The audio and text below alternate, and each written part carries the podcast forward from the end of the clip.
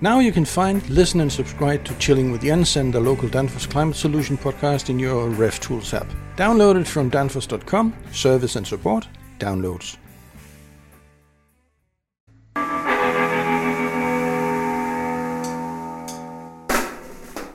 Hi, I'm Jens Andersen. I work for Danfoss Cooling. You're listening to chapter 16 in a series about evaporative cooling. This chapter is a third about the more advanced Danfoss electronic controls. I'm repeating myself by telling you that I'll not be able to give you a complete coverage of all Danfoss electronic controls and I'll only scratch the surface of the different applications that the controls um, I'll mention in this podcast can control. This chapter is about compressor and condenser controls. So let's start with the compressors. I covered the very basics on compressors in chapter 7. So you may remember there's quite a few uh, different types of compressors, reciprocating scrolls being the more common, but there are several other compressor types out there. Mainly depending on the application or system and the refrigerant, if it's commercial systems or if it's industrial types with, for instance, ammonia or CO2. It'll mainly be the recips, scrolls, and commercial systems I'll talk about, but believe me, that should also cover quite a nice range of applications. The reason for the more sophisticated compressor controls is to reduce energy consumption to the absolute necessary. Simply explained, if you have a collective compressor cooling capacity of, say, 80 kilowatts, most of the time you'll only need 20 or maybe 40 kilowatts and only in rare cases you actually will be in need of the 80 kilowatt. And that's that the system was designed for. Especially in systems or installations where you have multiple cooling places often with different evaporation temperatures like in a supermarket where the cooling and thereby the capacity demand can fluctuate not just during the day over the week but also over the year not the least in locations where the season temperatures varies a lot. So, you design the system from the start to be able to handle a large variety of capacities, and that should be done in many different ways. Well, that could be done in many different ways, depending on the need that you think will need to be covered in each specific project or system. Let's consider the 80 kilowatt system from before. A simple solution would be to install four 20 kilowatt compressors. That would do the trick quite nicely. If you also you could also install say eight 10 kilowatts. But the question is if that would actually be feasible considering the installation pipe work and if that in the end would be a better solution with eight com- compressors. So how about two 10 kilowatts and three 20? That would also work fine. Or what about one 5 kilowatts, two 10 kilowatts, one 15 kilowatts, and two 20 kilowatts? That would be 80 kilowatts in total in case all compressors run, and it would make a possible and it would make it possible to graduate the capacity in 5 kilowatt steps. These combinations are, you could say, the more classical types of pack controllers, and they're doing a great job, so be prepared to meet any of the type of combinations. But there's another addition to the sequencing, where you literally steps up capacity as required. If you instead of graduating the steps finer by using smaller step of compressors, you simply equip one of the compressors with a variable speed control which is the same as a variable capacity control. Then you could do with the first combination of four 20 kilowatt compressors, of which one will have the speed control. In that way, you can literally generate any capacity required. Let's just say in a specific situation you will need say 53 kilowatt. So you'll have two 20 kilowatt fixed speed compressors running and the VSC will then need to run at 65%, and Eureka! You have 53 kilowatt. It is, however, recommended that the VSC is of a larger size than the fixed speed compressors, so the example given should only be considered as an example. Oh, what was that? Yeah, you're right. The VSC will not run from 0%, but rather from some 10 15%. So the first small amount of required capacity will first be covered when the VSC starts up and yields a bit more than what it actually requ- what is actually required. But remember, it's 10 to 15% of the 20 kilowatts, not the 80 kilowatts. And bonus! Remember that the VSC typically also runs smoothly above 100%. So a capaci- capacity of 120% is absolutely obtainable. So in case you need, say, 44 kilowatts, you could have one fixed speed compressor and then the VSC running 120.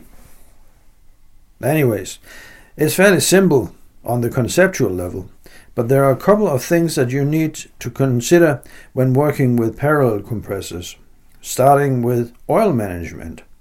So either you will need to have a separate oil management control system or it will need to be included in the compressor pack controller. The Danfoss capacity controllers, the Danfoss capacity controllers, pack controllers, ability to manage compressor lubrication differs from AKPC 783A, that includes oil management, and down to the AKPC 551, which does not. So, in those cases, alternative oil management is required. Um, speaking of the AKPC 783A, I guess it needs to be said that it's a pretty advanced controller, which can be used in quite a few different applications, like CO2 cascade applications. But its main purpose is capacity control. And then just a, a small remark about the compressor runtime.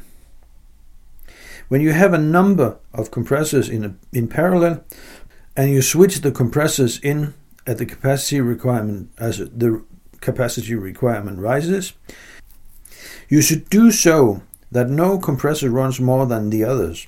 Or, in other words, make sure that the first compressor to switch on, or the next for that matter, should not be the same that you first switched on in the previous cycle. This is called cyclic regulation or load sharing, and it's just another virtue of the Danfoss pack controllers. This is done to equalize the wear and tear on the compressors and thereby reduce the service and maintenance to the complete system. Also, sequential switching is an option with the Danfoss pack controllers, where you always switch on the same compressor. That's also the last to be sw- switched off again. Let's have a look at the condenser control, or rather, the varieties of condenser control. So, let's start with something mechanical the condensing pressure regulator, which as Danfoss has been dubbed KVR. Mounted in the liquid line of the com- condenser, the valve will keep the condenser pressure stable regardless of ambient temperature, winter or summer. But there are other ways of controlling the condensation in an air coil condenser. It basically is about controlling the airflow through the condenser, and depending on the size of the condenser, the number of fans, etc. If we start with one or two fans, you could use one of the pressure control fan speed controllers from Danfoss, the XGE or the RGE. This would work fine for small condensers.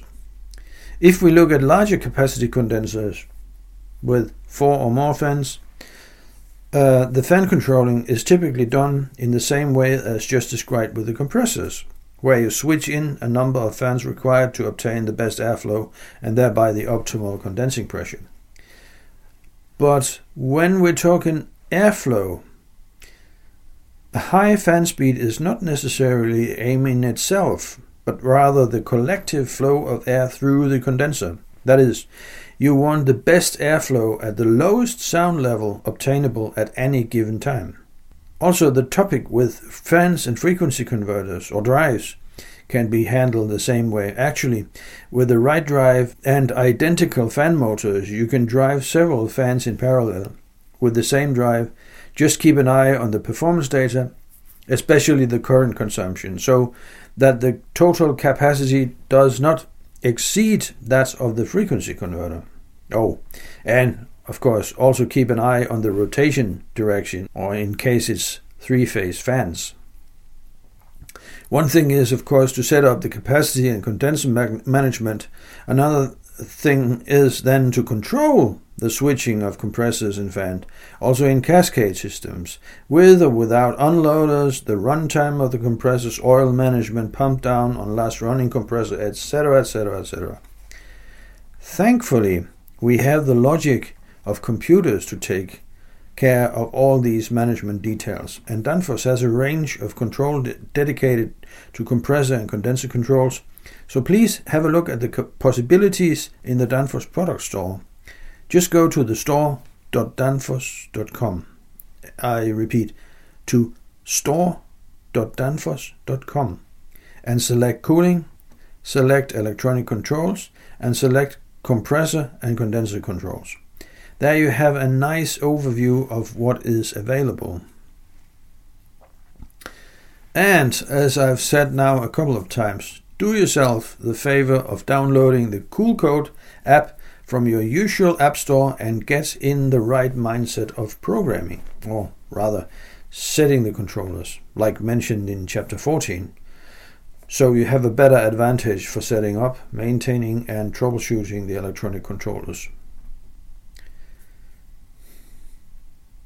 We would greatly appreciate feedbacks and suggestions to future refrigeration topics, or if you have specific questions to this episode, please leave a comment on the Chilling with Jens SoundCloud page. I look forward to hearing from you. We would also appreciate it if you would uh, click like, share, and repost to help us spread the word about chilling with Jens and evaporative refrigeration. Thank you so much. We'll see you soon for the next episode. Until then, stay cool. This podcast was brought to you by Danfoss Cooling.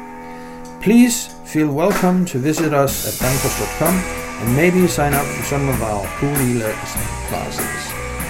Thank you.